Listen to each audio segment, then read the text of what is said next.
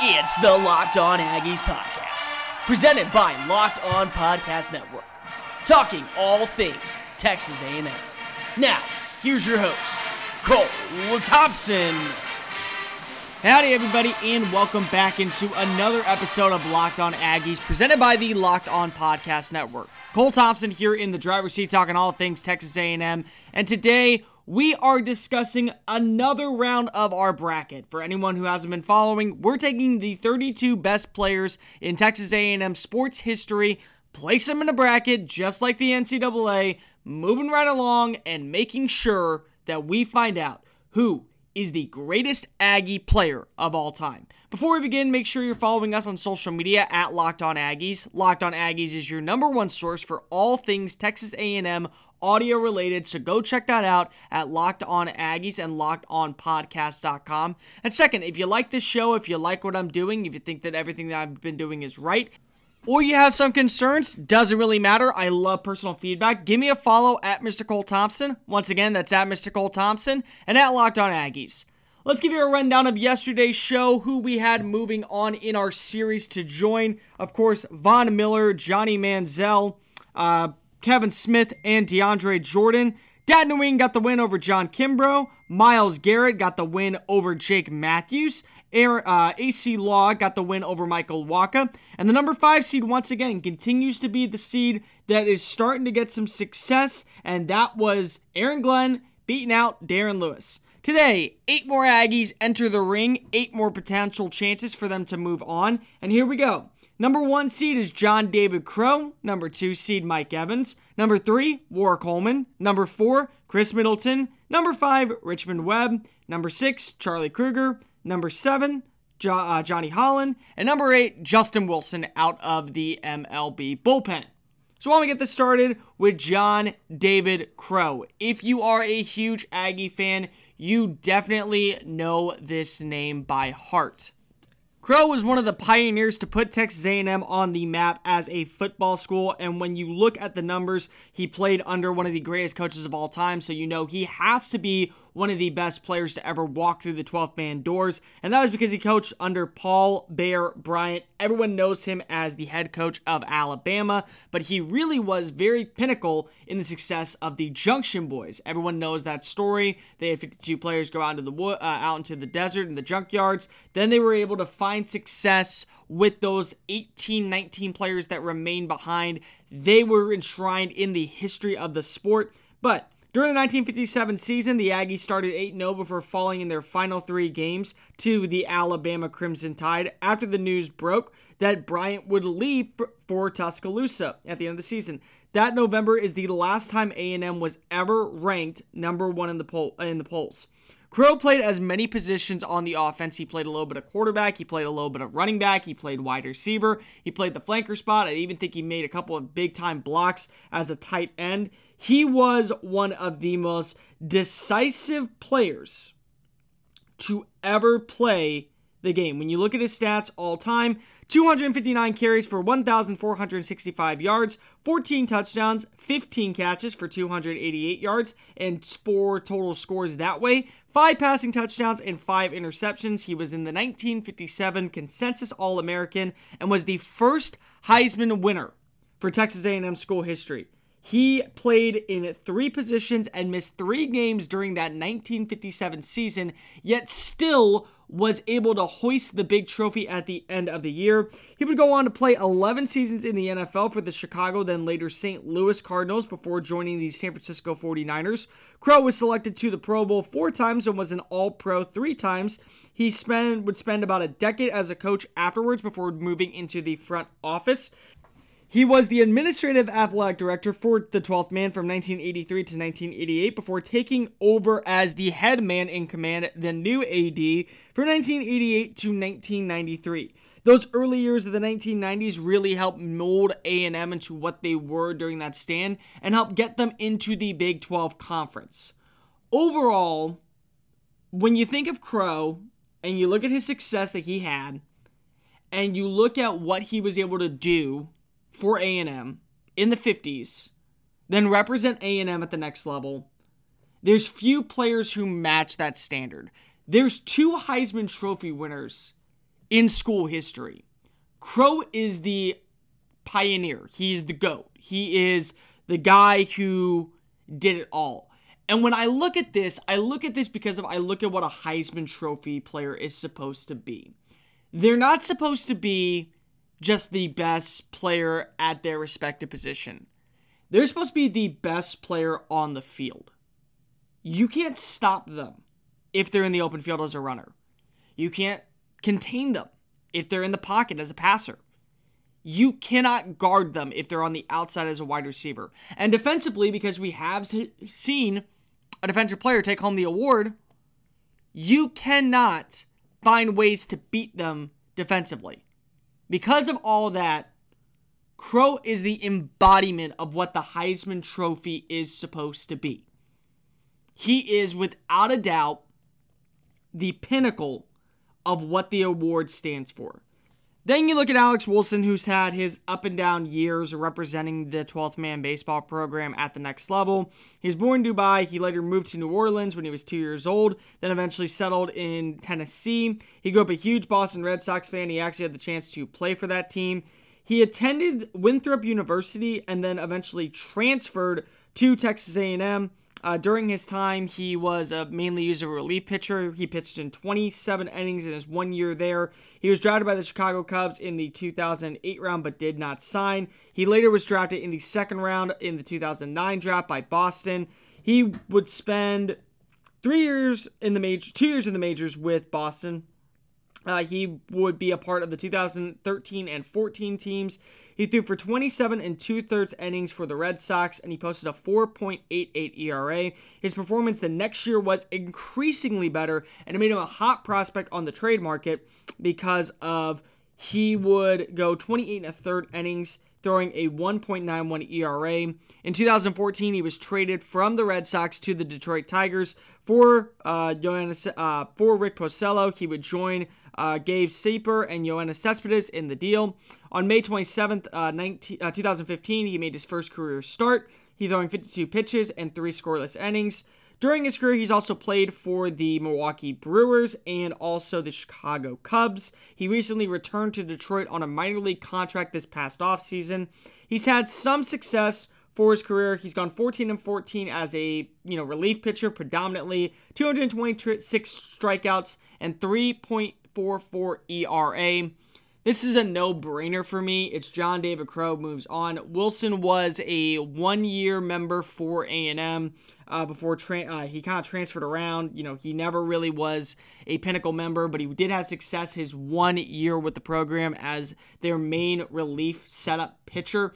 And he's done that well enough at the MLB level to, I think, consider him a quality player. But at the same time, Crow is the first Heisman it's going to be hard to beat that if he makes it to the final. Let's just go with that. There's no way anyone's going to really contend to put up the same type of success in that same way. I just don't see it. I, I can't see it. There's not a chance that you put the two together and you go, okay, these two are equal because of one played in the 50s where football was completely different back then and one played in recent memory. We still have three more battles to go through. We also mentioned that Mike Evans, one of the top receivers in the NFL, will be on this list. Can he go ahead and find a way to defeat Johnny Holland? We'll be breaking that down in just a quick moment. Locked On Aggies, presented by the Locked On Podcast Network. Cole Thompson here in the driver's seat, talking all things Texas A&M. Guys, let me get your opinion on something. Do you like quality podcasts with great people who understand the sport that they're talking about and can deliver great promise for your future of podcasting? If so, why not check out lockedonpodcast.com? There's over two dozen college sports shows, plus we have a plethora of NFL, MLB, NBA, and fantasy sports for your listening ears go ahead, go to Spotify, go to iTunes, whatever you want, and download your favorite team's Locked On podcast today. We're moving right along in our bracket as we look at our two versus seven seed. And this is a matchup that I think a lot of people would debate over uh, the positioning of one. But remember, guys, I'm trying to keep this fair. I'm trying to make it to where every sport is represented as best as possible. Every sport gets their opportunity to shine, and football is the big thing in Texas. Everyone knows that. So, unfortunately, because that, we have to let go of someone and move them down the list. But why don't we start off with our first contender, and that would be Mike Evans. Evans only played in two seasons in the maroon and white, but both of his seasons were spectacular, especially his final year. There only was very little to go off of, but you have to realize that he has put up numbers that no receiver in A&M history probably will ever come close to again. This is the greatest A&M wide receiver. I'm just gonna come out and say it because of it's not just what he did for A&M, but it's what he's represented at the next level that's made him one of the greatest wide receivers in the sport. For his career, he tallied 151 catches, 2,499 yards, and 17 touchdowns, averaging 16.5 yards per reception. He really helped build Johnny Manziel into what he is. And that's why I put both as the number two seed. I don't know if Evans would have the career he did without Manziel, but I can certainly tell you that Manziel got bailed out of a lot of interceptions because of the six foot five wide receiver he had at his split end position. He made his major mark when he helped Texas A&M upset Alabama in Alabama, where he finished with 12 catches for 319 yards in two games against Nick Saban. Not only that, uh, he also averaged a career of 1,005, uh, 1,500 yards and 12 touchdowns in his final year. He was a consensus All American in 2013, an All SEC team in 2013, and he was an All A&M freshman team in 2012. He would declare for the NFL draft just two years after playing the college ball, and one team felt that he was ready to become the next big name at the wide receiver position. That'd be the Tampa Bay Buccaneers. The Buccaneers selected him with the number seven overall pick in the 2014 NFL draft, and they have banked off of the production of Evans at the next level. Evans is one of two players in NFL history. This is not college, this is NFL history. To reach six seasons of 1,000 career yards per year. He is the other one is Randy Moss, one of, if not the greatest wide receiver in the past 25 years to ever play the game. He has been dominant down in Pewtertown for his career. 462 catches, 7,260 yards, 48 career touchdowns. And last year, he put up, even though he did not reach the double digit mark, he's only done that twice in his career, he still put up 67 receptions the year before, uh, 86. And in 2016, his breakout year, he had, of course, 96. He's a three time Pro Bowler at the position, and he recently got extended to a new five year contract. Now with Tom Brady, it's going to be really interesting to see if Evans can only improve on his stock from here on out. Next up, we got Johnny Holland. Holland played for Texas A&M from 1984 to 1987. He was a consensus first-team All-American in 1985, an All-American in 1986 and 87, an All Southwest Conference member from 1985 to 1987. He's in the Texas A&M Hall of Fame and in the Cotton Bowl Hall of Fame. He helped A&M Lee win three Southwest championships in 1985 through 1987. He possibly is one of the top linebackers to ever come through the school. When you look at his numbers, he was one of the more successful players in Jackie Sherrill's defense. For his career, 455 total tackles. A&M would go 29 and 7 during his 3 years with the program and reach as high as number 6 in the AP rankings. Holland would go on to be a second round pick by the Green Bay Packers, having a very quality career until two herniated discs in his necks forced him to retire early in 1993. He had 100 plus tackles in six of the seven years he was in the league, and later on would bounce around to become a linebackers coach since 1995. Overall, Holland has been one of the best defenders to ever walk through A&M's doors, tallying 455 total tackles. That is second most in school history. The only one who's been better is Dat Nguyen, who already we talked about, who has moved on into our next round. I look at these two, and I'm looking. It's like choosing between your son and your daughter for who wants to get the pony. There are players on both sides who merit the reasoning. They really do. Holland merits it because of he was a pivotal point in A&M's success before going to the Big 12. He was an All-American, but you can counter argue so was Mike Evans. Both spent only three years there for Holland, two years for Evans. Evans, however, made drastic strides in that 2013 season. Holland, Mr. Consistent. I think if I have to go off this num- notion alone, this is where the NFL career comes into mind. Because this is also really hard. Evans is Mr. Consistency at the wide receiver position, but until his injury, so was Holland. But seven years into the league, not even, uh, yeah, seven years in the league, Holland had to step away from the game because of injuries. Evans, he's missed a total of six games in six seasons. On average, he misses one game a year, except for in 2019, where he missed three games that year and he still put up over 1,100 receiving yards. I'm gonna go with Mike Evans, but please know Johnny Holland is a A&M legend on the defense and deserves to be treated like one. We're gonna keep moving right along. Who's gonna be the other two to join Evans and John David Crow into the quarterfinals? We'll be breaking down those names in just a quick moment.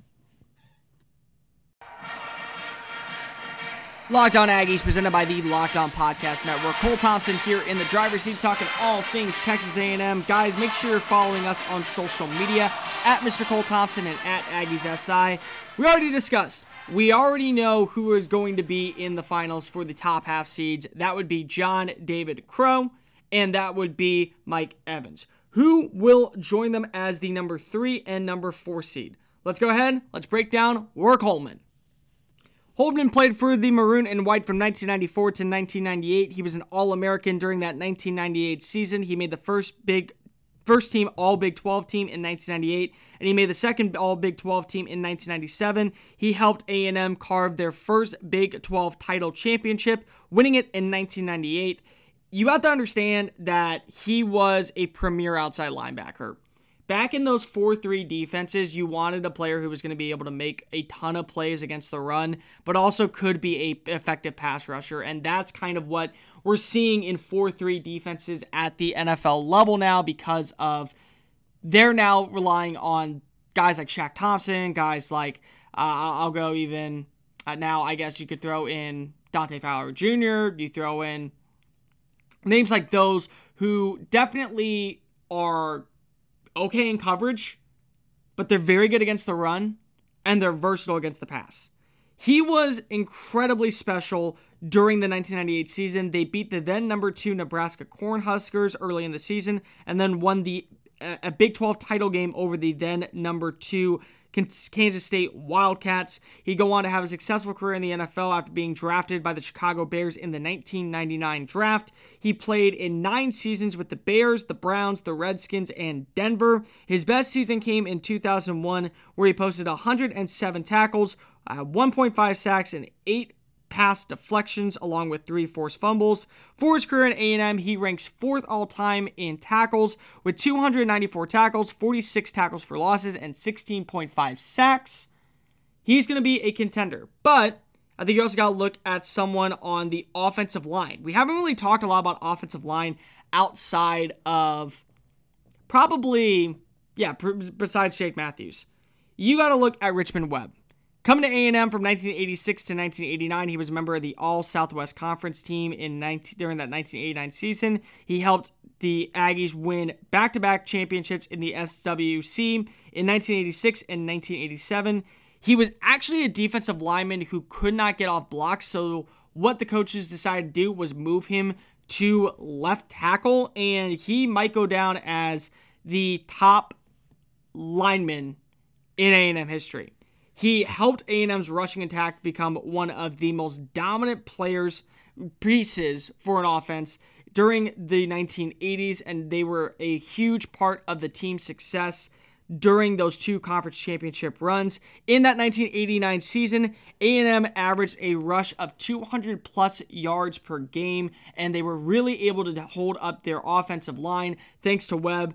He was drafted with the ninth overall pick by the Miami Dolphins. He made the Pro Bowl seven consecutive years, including his rookie season, which also named he was also named the NFL Rookie of the Year during that 1990 NFL year. He protected Dan Marino for 11 seasons, and the Dolphins made the playoffs in eight of the nine years he was there. He finished his career with the Cincinnati Bengals. This past year, Webb made the NFL draft pick for the Dolphins. He was also added as a uh, he's in the Ring of Honor for both Dolphins and also for A&M. You look at his stats, he's been quality level caliber player representing A&M at the highest level. I look at these two and I'm going with the upset. I'm going with Richmond Webb because without Webb blocking that blind side, who knows if Dan Marino is one of the best quarterbacks to ever play the game? You look at the numbers of what we saw from Hold, uh, was bouncing around the league. He had a very stellar A&M career, but Webb had both. Advantage Webb. And offensive linemen don't get enough love already, but you have to realize they may not be the most flashy players, but they mean a ton to the team, and especially to any team that wants to have a good run game. Moving on to our number four seed, that would be Chris Middleton. He spent three years with Texas A&M, playing in 87 career games, starting in 72, averaging career minutes of 26 uh, minutes. He shot 43% from the field goal range, 32% from the uh, three point range, 76% for the free throw line, and he averaged 11.3 points per game for his career. His best year came in 2010 and 2011.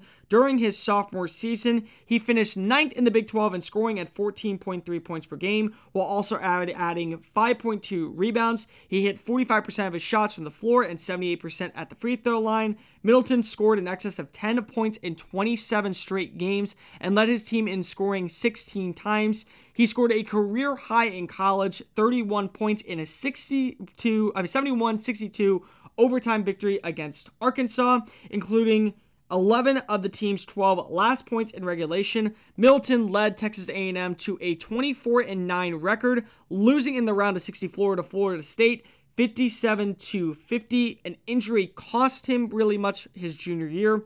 He was selected with the 39th overall pick by the Detroit Pistons, and since then, he's pretty much been a Milwaukee Buck. He played one year for Detroit. He played in 27 games. He never once made a start. Since then, his career has been Milwaukee. He was traded in um, with Brandon Knight and Viacheslav Kravtsov to Milwaukee for Brandon Jennings. He has been a quality player. Just a couple things to go off his stats. He's a two time NBA All Star. He made the second team All Big 12 team. He's only 28 years old, so there's still a ton for him to expand his career with. For his career with Milwaukee, He's played in 455 games, 383 starts. He's averaged 31.7 points per minute, 15.7 points per game. He has a field goal percentage range shooting of 45.1%, a three point range shooting of 38.8%. He's 87% at the line, an average of 4.4 rebounds per game, 3.2 assists per game, 1.3 steals per game. I think that he wasn't able to meet that same level as Acie Law or bring in the hype that DeAndre Jordan brought in, but he's still a quality player who has represented A&M very well at the at the next level and is really starting to come to his own. Back-to-back All-Star appearances in, a league that features LeBron James and Kevin Durant and Steph Curry, Draymond Green, James Harden, Russell Westbrook, and you're still competing at a high level and being a perfect setup man for Giannis Antetokounmpo, Middleton should have some high praise right now because he's done a very good job representing the 12th man at the NBA level. Rounding our list is Charlie Krueger. He was a defensive tackle that played for Texas A&M from 1955 to 1957. His accolades include an All-American trip in 1956 and 1957. He's in the Texas Sports Hall of Fame. His nickname was Tough Guy because of literally Bear Bryant beat the crap out of this kid and made him into a star. Krueger and the Junction Boys, he was a part of that team, although he did not go to camp. That was one of those very few things because of he was still during his freshman year. But he and the Junction Boys won the Southwest Conference Championship in 1956, but were not allowed to play in a bowl game. It fueled that 1957 season where they allowed only 50 points on the year in 11 games. Krueger was a two time All American and a co captain in 1957 with Heisman Trophy winner JDC, who we already talked about. They would finish in the top 10 after both 1956 and 1957. He would go on to be the number 8 overall pick in the 1958 NFL Draft by the San Francisco 49ers. He played in 16 games and was selected to the All Pro team three times and the Pro Bowl twice. For his career, he played in 198 games, 194 he started. He had one interception. I think he had a total of somewhere around 500 tackles for his career, seven forced uh, seven fumble recoveries, three forced fumbles, three safeties. He's not retired into the Hall of Fame, but he is retired by his number is retired by the 49ers. This is another tough one. I look at Middleton's progression and I look at what Krueger's done and how long he was able to hold it up. Unfortunately, there's still not a giant stat line that we can prove because of stats weren't taken at the time period. So we have to really go off what we already know. I'm going to give the edge to Chris Middleton. Please don't kill me. Krueger is a great player, and it, it's very evident that he's highly respected in the sport, but without as many stats as I could possibly find, and I, and I looked for hours trying to find any way to find these stats. The NCAA never recorded them. Middleton has stats, and they're pretty decent overall. It's hard to sit here and go, well, because if he doesn't have stats, but he was a great player, it makes total sense. It, it, it just doesn't add up that way for me. So, for that reason and that reason alone, Middleton will join the likes of John David Crow, Mike Evans, and a Richmond Webb, the one upset beating the three seed in our finals. That's going to do it for this edition of Locked On Aggies. Make sure you're following us on social media at Mr. Cole Thompson, at Aggies SI. And while you're at it, why not listen to one of our great conference shows, including Locked On SEC, Locked On ACC, and Locked On College Football with Jordan Reed. Tomorrow, we will be breaking down our final bracket in this analogy, who will be the other four contenders moving on to the Sweet 16 and competing for a chance to be the greatest Aggie of all time? You're going to have to wait till tomorrow. We'll see you then. And remember, kick 'em, y'all. This has been Locked On Aggies, presented by the Locked On Podcast Network.